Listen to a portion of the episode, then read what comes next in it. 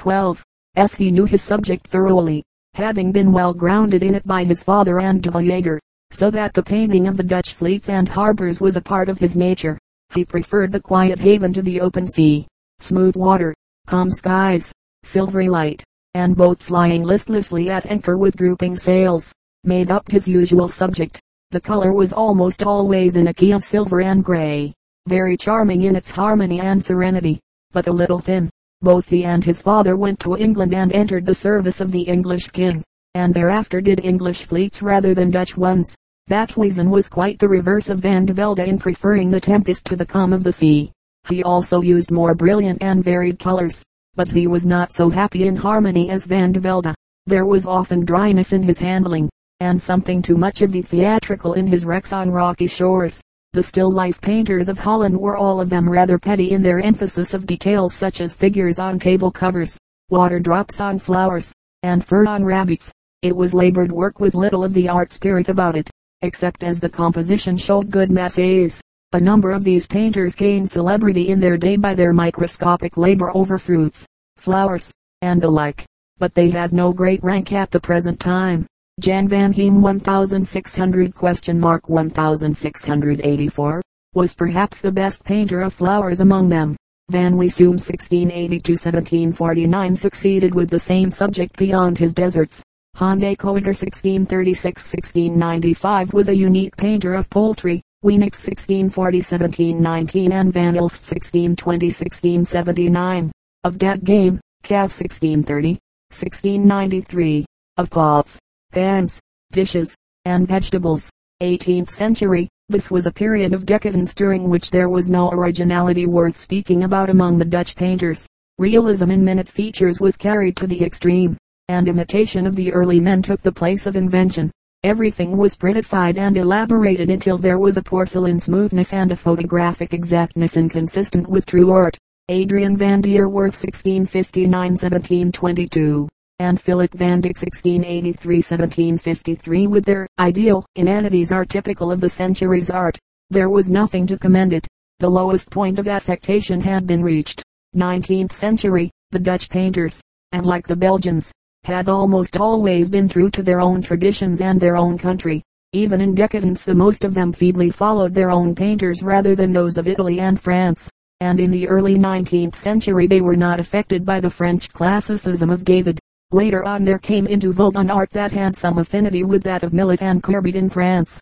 It was the Dutch version of modern sentiment about the laboring classes, founded on the modern life of Holland, yet in reality a continuation of the style or genre practiced by the early Dutchmen. Israels 1824 is a revival or a survival of Rembrandtesque methods with a sentiment and feeling akin to the French Millet. He deals almost exclusively with peasant life, showing fisher folk and the like in their cottage interiors at the table, or before the fire, with good effects of light, atmosphere, and much pathos. Technically he is rather labored and heavy in handling, but usually effective with somber color in giving the unity of a scene. Artz 1837-1890 considered himself in measure a follower of Israels, though he never studied under him. His pictures in subject are like those of Israels, but without the depth of the latter. Blommers 1845 is another peasant painter who follows Israels at a distance, and Neuhuys 1844 shows a similar style of work. Bosboom 1817-1891 excelled in representing interiors, showing, with much pictorial effect, the light, color, shadow, and feeling of space and air in large cathedrals. The brothers Maris have made a distinct impression on modern Dutch art, and, strange enough, each in a different way from the others. James Maris 1837 studied at Paris, and is remarkable for fine, vigorous views of canals, towns, and landscapes. He is broad in handling, rather bleak in coloring, and excels in fine luminous skies and voyaging clouds. Matthew Maris 1835, Parisian trained like his brother, lives in London, where little is seen of his work. He paints for himself and his friends, and is rather melancholy and mystical in his art. He is a recorder of visions and dreams rather than the substantial things of the earth, but always with richness of color and a fine decorative feeling. Willem Maris 1839, sometimes called the Silvery Maris, is a portrayer of catland landscape in warm sunlight and haze with a charm of color and tone often suggestive of Corot. John Kind 1819-1891 stands by himself.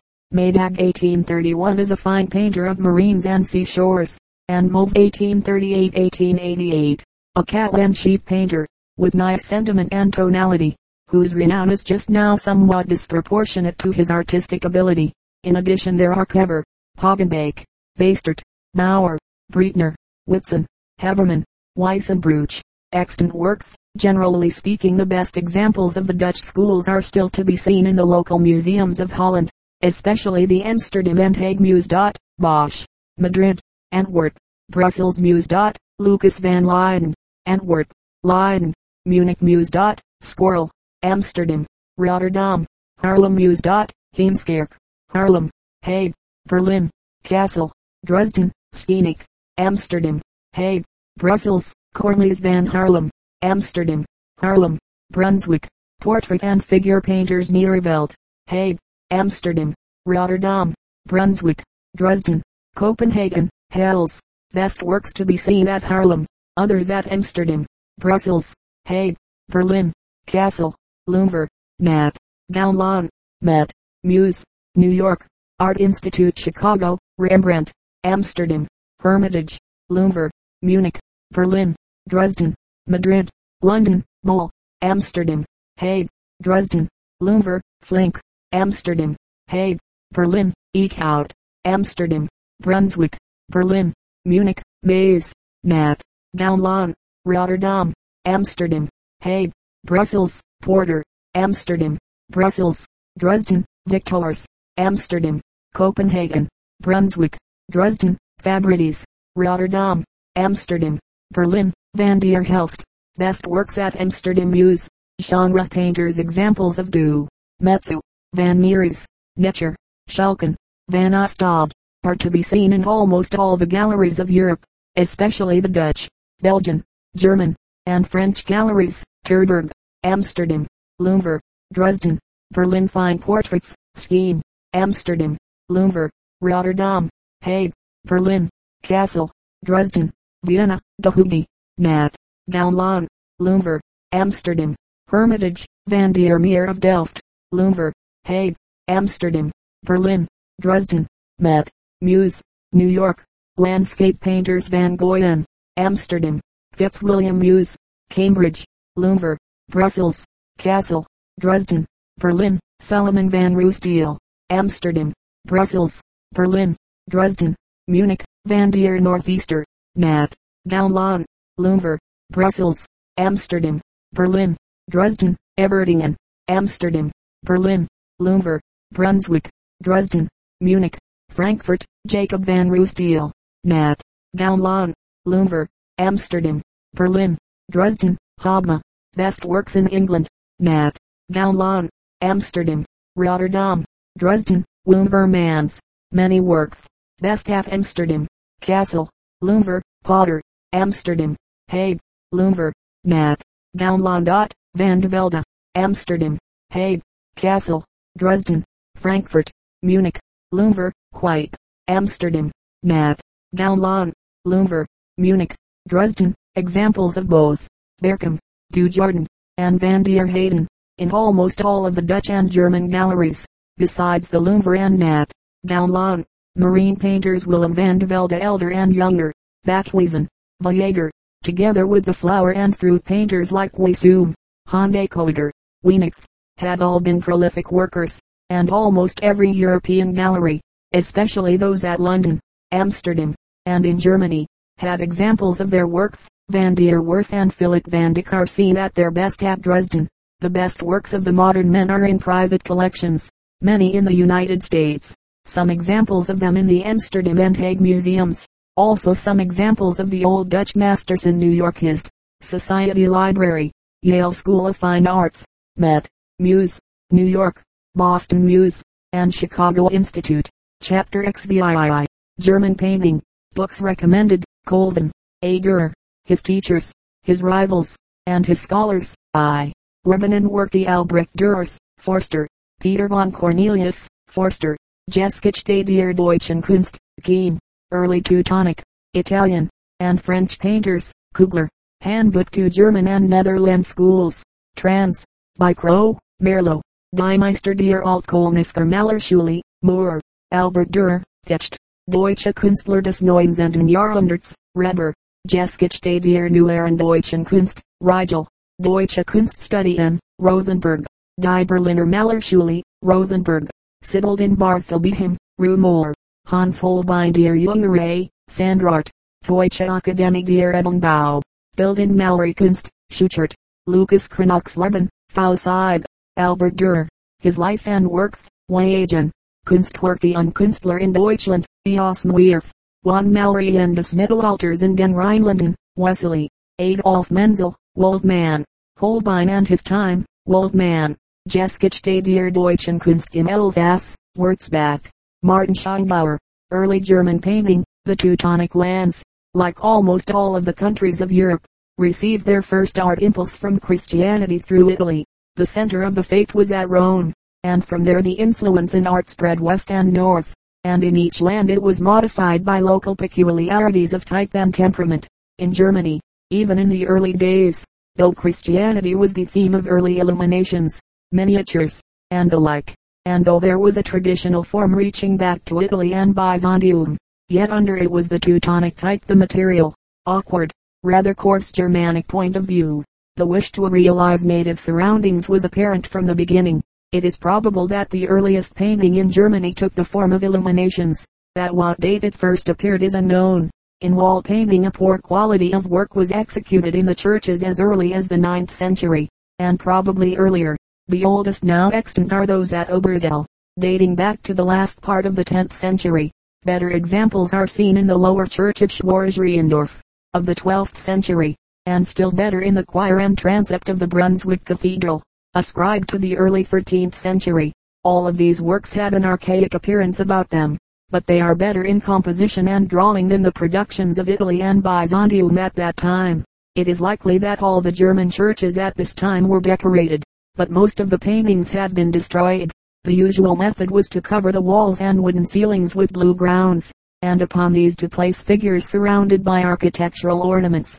Stained glass was also used extensively. Panel painting seems to have come into existence before the 13th century whether developed from miniature or wall painting is unknown, and was used for altar decorations. The panels were done in tempera with figures in light colors upon gold grounds. The spirituality of the age with a mingling of northern sentiment appeared in the figure. This figure was at times graceful, and again awkward and archaic, according to the place of production and the influence of either France or Italy. The oldest panels extant are from the Wiesenkirche at Soest, now in the Berlin Museum. They do not date before the 13th century, 14th and 15th centuries. In the 14th century the influence of France began to show strongly in willowy figures, long flowing draperies, and sentimental poses. The artists along the Rhine showed this more than those in the provinces to the east, where a ruder if freer art appeared. The best panel painting of the time was done at Cologne, where we meet with the name of the first painter, Meister Wilhelm, and where a school was established usually known as the School of Cologne. This school probably got its sentimental inclination, shown in slight forms and tender expression, from France, but derived much of its technique from the Netherlands. Stephen Lochner, or Meister Stephen, Fluid 1450 leaned toward the Flemish methods, and in his celebrated picture, The Madonna of the Rose Garden, in the Cologne Museum, there is an indication of this, but there is also an individuality showing the growth of German independence in painting. The figures of his Dombild have little manliness or power, but considerable grace, pathos, and religious feeling. They are not abstract types but the spiritualized people of the country in native costumes, with much gold, jewelry, and armor. Gold was used instead of a landscape background, and the foreground was scattered with flowers and leaves. The outlines are rather hard, and none of the aerial perspective of the Flemings is given. After a time French sentiment was still further encroached upon by Flemish realism, as shown in the works of the master of the Lyversberg Passion Fluid about 1463-1480, to be seen in the Cologne Museum. Bohemian School, it was not on the Lower Rhine alone that German painting was practiced. The Bohemian School, located near Prague, flourished for a short time in the 14th century, under Charles Ivy, with Theodoric of Prague Fluid 1348-1378, Wurmser, and Kunsch, as the chief masters. Their art was quite the reverse of the Cologne painters. It was heavy, clumsy, bony, awkward. If more original it was less graceful, not so pathetic, not so religious. Sentiment was slurred through a harsh attempt at realism, and the religious subject met with something of a check in the romantic medieval chivalric theme, painted quite as often on the castle wall as the scriptural theme on the church wall. After the close of the 14th century wall painting began to die out in favor of panel pictures. Nuremberg School, halfway between the sentiment of Cologne and the realism of Prague stood the early school of Nuremberg, with no known painter at its head. Its chief work, the Imhof altarpiece, shows, however, that the Nuremberg masters of the early and middle 15th century were between Eastern and Western influences. They inclined to the graceful swaying figure, following more the sculpture of the time than the Cologne type. 15th and 16th centuries, German art, if begun in the 14th century, hardly showed any depth or breadth until the 15th century, and no real individual strength until the 16th century. It lagged behind the other countries of Europe and produced the cramped archaic altarpiece. Then when printing was invented the painter engraver came into existence. He was a man who painted panels, but found his largest audience through the circulation of engravings. The two kinds of arts being produced by the one man led to much detailed line work with the brush. Engraving is an influence to be borne in mind in examining the painting of this period. At Franconian school, Nuremberg was the center of this school, and its most famous early master was Wolgemut 1434-1519. Though Pleydenwurff is the first named painter, after the latter's death Wolgemut married his widow and became the head of the school. His paintings were chiefly altarpieces, in which the figures were rather lank and narrow-shouldered, with sharp outlines, indicative perhaps of the influence of wood engraving, in which he was much interested. There was, however, in his work an advance in characterization, nobility of expression, and quiet dignity, and it was his good fortune to be the master of one of the most thoroughly original painters of all the German schools Albrecht Dürer 1471-1528. With Dürer and Holbein German art reached its apogee in the first half of the 16th century. Yet their work was not different in spirit from that of their predecessors. Painting simply developed and became forceful and expressive technically without abandoning its early character. There is in Dürer a naive awkwardness of figure, some angularity of line, strain of pose, and in composition oftentimes headling and overloading of the scene with details. There is not that largeness which seemed native to his Italian contemporaries. He was hampered by that German exactness, which found its best expression in engraving, and which, though unsuited to painting, nevertheless crept into it. Within these limitations Dürer produced the typical art of Germany in the Renaissance time an art more attractive for the charm and beauty of its parts than for its unity, or its general impression. Dürer was a traveled man, visited Italy and the Netherlands, and, though he always remained a German in art, Yet he picked up some Italian methods from Bellini and Mantegna that are faintly apparent in some of his works. In subject he was almost exclusively religious, painting the altarpiece with infinite care upon wooden panel, canvas, or parchment. He never worked in fresco, preferring oil and tempera. In drawing he was often harsh and faulty, in draperies cramped at times, and then, again, as in the apostle panels at Munich, very broad, and effective. Many of his pictures show a hard, dry brush, and a few, again, are so free and mellow that they look as though done by another hand.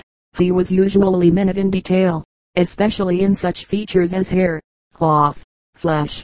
His portraits were uneven and not his best productions.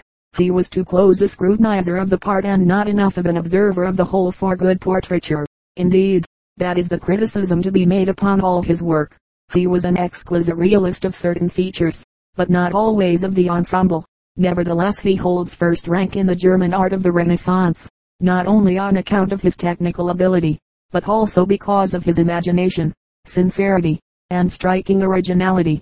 Dürer's influence was widespread throughout Germany, especially in engraving, of which he was a master. In painting Schiaffino in 1490, 1540, was probably his apprentice and in his work followed the master so closely that many of his works have been attributed to Dürer. This is true in measure of Hans Baldung 1476, 1552. Hans von Kulmbach, 1522 was a painter of more than ordinary importance, brilliant in coloring, a follower of Dürer, who was inclined toward Italian methods. an inclination that afterward developed all through German art. Following Duerer's formulas came a large number of so-called little masters from the size of their engraved plates, who were more engravers than painters. Among the more important of those who were painters as well as engravers were Altdorfer 1480, 1538, a rival rather than an imitator of Durer, Barthel him 1502 1540, Sybil him 1500 1550, Hensch 1500 1550, Aldegrever 1502 1558, ending 1490, 1569. SWABIA in school. This school includes a number of painters who were located at different places, like Colmar and Ulm, and later on it included the Holbeins at Augsburg, who were really the consummation of the school. In the 15th century one of the early leaders was Martin Schongauer 1446, 1488. At Colmar, he is supposed to have been a pupil of Roger van der Weyden, of the Flemish school and is better known by his engravings than his paintings, none of the latter being positively authenticated. He was thoroughly German in his type and treatment, though, perhaps, indebted to the Flemings for his coloring. There was some angularity in his figures and draperies, and a tendency to get nearer nature and further away from the ecclesiastical and ascetic conception in all that he did. That Ulm local school came into existence with Zeitblom Fluid 1484-1517 who was probably a pupil of Schüchlin. He had neither Schongauer's force nor his fancy, but was a simple, straightforward painter of one rather strong type. His drawing was not good, except in the draperies, but he was quite remarkable for the solidity and substance of his painting, considering the age he lived in was given to hard, thin brush work. Schaffner Fluid 1500-1535 was another Ulm painter, a junior to Zeitblom, of whom little is known save from a few pictures graceful and free in composition. A recently discovered man, Bernard Strigel 1461, 1528, seems to have been excellent in portraiture. At Augsburg there was still another school, which came into prominence in the 16th century with Burgkmair and the Holbeins. It was only a part of the Swabian school, a concentration of artistic force about Augsburg, which, toward the close of the 15th century, had come into competition with Nuremberg and rather outranked it in splendor. It was at Augsburg that the Renaissance art in Germany showed in more restful composition, less angularity, better modeling and painting, and more sense of the ensemble of a picture. Hans Burgkmair 1473-1531 was the founder of the school, a pupil of Schongauer, later influenced by Dürer, and finally showing the influence of Italian art. He was not, like Dürer, a religious painter, though doing religious subjects. He was more concerned with worldly appearance, of which he had a large knowledge, as may be seen from his illustrations for engraving. As a painter he was a rather fine colorist, indulging in the fantastic of architecture but with good taste, crude in drawing but forceful, and at times giving excellent effects of motion. He was rounder, fuller, calmer in composition than Dürer, but never so strong an artist. Next to Burgkmair comes the celebrated Holbein family. There were four of them all told, but only two of them, Hans the Elder and Hans the Younger, need be mentioned. Holbein the Elder 1460, 1524, after Burgkmair, was the best painter of his time and school without being in himself a great artist. Schongauer was at first his guide, though he soon submitted to some Flemish and Cologne influence, and later on followed Italian form and method in composition to some extent. He was a good draftsman, and very clever at catching realistic points of physiognomy a gift he left his son Hans. In addition he had some feeling for architecture and ornament, and in handling was a bit hard, and oftentimes careless. The best half of his life fell in the latter part of the 15th century, and he never achieved the free painter's quality of his son. Hans Holbein the younger 1497-1543 holds, with Dürer, the high place in German art. He was a more mature painter than Dürer, coming as he did a quarter of a century later. He was the Renaissance artist of Germany, whereas Dürer always had a little of the Gothic clinging to him.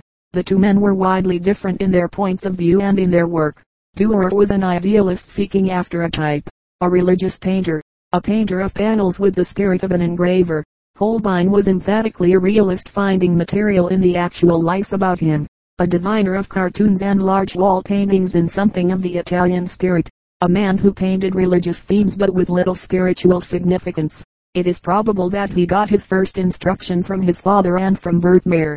He was an infant prodigy, developed early, saw much for in art, and showed a number of tendencies in his work. In composition and drawing he appeared at times to be following Mantegna and the northern Italians. In brushwork he resembled the Flemings, especially Mathias, yet he was never an imitator of either Italian or Flemish painting. Decidedly a self-sufficient and an observing man, he traveled in Italy and the Netherlands, and spent much of his life in England, where he met with great success at court as a portrait painter. From seeing much he assimilated much, yet always remained German, changing his style but little as he grew older. His wall paintings have perished, but the drawings from them are preserved and show him as an artist of much invention. He is now known chiefly by his portraits, of which there are many of great excellence. His facility in grasping physiognomy and realizing character, the quiet dignity of his composition, his firm modeling, clear outline, harmonious coloring, excellent detail, and easy solid painting, all place him in the front rank of great painters. That he was not always bound down to literal facts may be seen in his many designs for wood engravings. His portrait of Hubert Morett, in the Dresden Gallery, shows his art to advantage, and there are many portraits by him of great spirit in England, in the Louvre, and elsewhere. Saxon School, Lucas Cranach 1470-1553 was a Franconian master, who settled in Saxony and was successively court painter to three electors and the leader of a small local school there. He, perhaps, studied under Grunewald, but was so positive a character that he showed no strong school influence. His work was fantastic, odd in conception and execution, sometimes ludicrous, and always archaic looking. His type was rather strained in proportions, not always well drawn, but graceful even when not truthful. This type was carried into all his works, and finally became a mannerism with him. In subject he was religious, mythological, romantic, pastoral, with a preference for the nude figure. In coloring he was at first golden, then brown, and finally cold and somber. The lack of aerial perspective and shadow essays gave his work a queer look, and he was never much of a brushman. His pictures were typical of the time and country, and for that and for their strong individuality they are ranked among the most interesting paintings of the German school. Perhaps his most satisfactory works are his portraits. Lucas Cranach the younger 1515-1586 was the best of the elder Cranach's pupils. Many of his pictures are attributed to his father. He followed the elder closely, but was a weaker man, with a smoother brush and a more rosy color. Though there were many pupils the school did not go beyond the Cranach family. It began with the father and died with the son. 17th and 18th centuries, these were unrelieved centuries of decline in German painting. After Dürer, Holbein, and Cranach had passed there came about a senseless imitation of Italy, combined with an equally senseless imitation of detail in nature that produced nothing worthy of the name of original or genuine art. It is not probable that the Reformation had any more to do with this than with the decline in Italy. It was a period of barrenness in both countries. The Italian imitators in Germany were chiefly Rottenhammer 1564-1623, and Elsheimer 1574-1620. After them came the representative of the other extreme in Denner 1685-1749, who thought to be great in portraiture by the minute imitation of hair, freckles, and three days old beard a petty and unworthy realism which excited some curiosity but never held rank as art. Mengs 1728-1779 sought for the sublime through eclecticism, but never reached it. His work, though academic and correct, is lacking in spirit and originality. Angelica Kauffmann 1741-1807 succeeded in pleasing her in artistic age with the simply pretty while Carstens 1754-1798 was a conscientious if mistaken student of the great Italians a man of some severity in form and of academic inclinations. 19th century, in the first part of the century there started in Germany a so-called revival of art, led by Overbeck 1789-1869, Cornelius 1783-1867, Veit 1793-1877, and Schadow 1789-1862 but like many another revival of art it did not amount to much. The attempt to revive the past is usually a failure. The forms are caught, but the spirit is lost. The 19th century attempt in Germany was brought about by the study of monumental painting in Italy, and the taking up of the religious spirit in a pre-Raphaelite manner. Something also of German romanticism was its inspiration. Overbeck remained in Rome, but the others, after some time in Italy, returned to Germany, diffused their teaching, and Rioli formed a new epoch in German painting.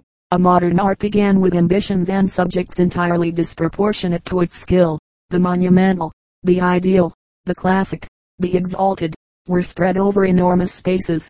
But there was no reason for such work in the contemporary German life, and nothing to warrant its appearance save that its better had appeared in Italy during the Renaissance.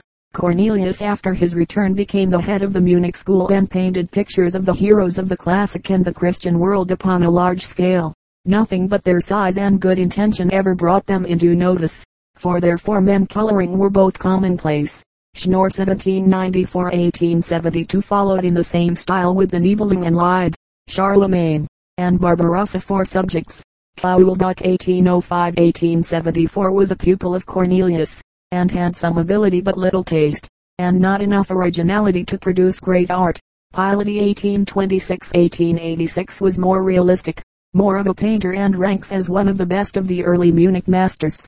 After him Munich art became genre-like in subject, with greater attention given to truthful representation in light, color, texture. Today there are a large number of painters in the school who are remarkable for realistic detail. Dusseldorf School, after 1826 this school came into prominence under the guidance of Schadow. It did not fancy monumental painting so much as the common easel picture, with the sentimental, the dramatic, or the romantic subject. It was no better in either form or color than the Munich school. In fact not so good, though there were painters who emanated from it who had ability. At Berlin the inclination was to follow the methods and ideas held at Dusseldorf. The whole academic tendency of modern painting in Germany and Austria for the past 50 years has not been favorable to the best kind of pictorial art. There is a disposition on the part of artists to tell stories, to encroach upon the sentiment of literature, to paint with a dry brush in harsh and sympathetic colors, to ignore relations of light and shade, and to slur beauties of form. The subject seems to count for more than the truth of representation, or the individuality of view. From time to time artists of much ability had appeared, but these form an exception rather than a rule. The men today who are the great artists of Germany are less followers of the German tradition than individuals each working in a style peculiar to himself. A few only of them call for mention. Menzel 1815-1905 is easily first. A painter of group pictures, a good colorist, and a powerful pen and ink draftsman. Lenbach 1836-1904 a forceful portraitist, Uhde 1848, a portrayer of scriptural sin,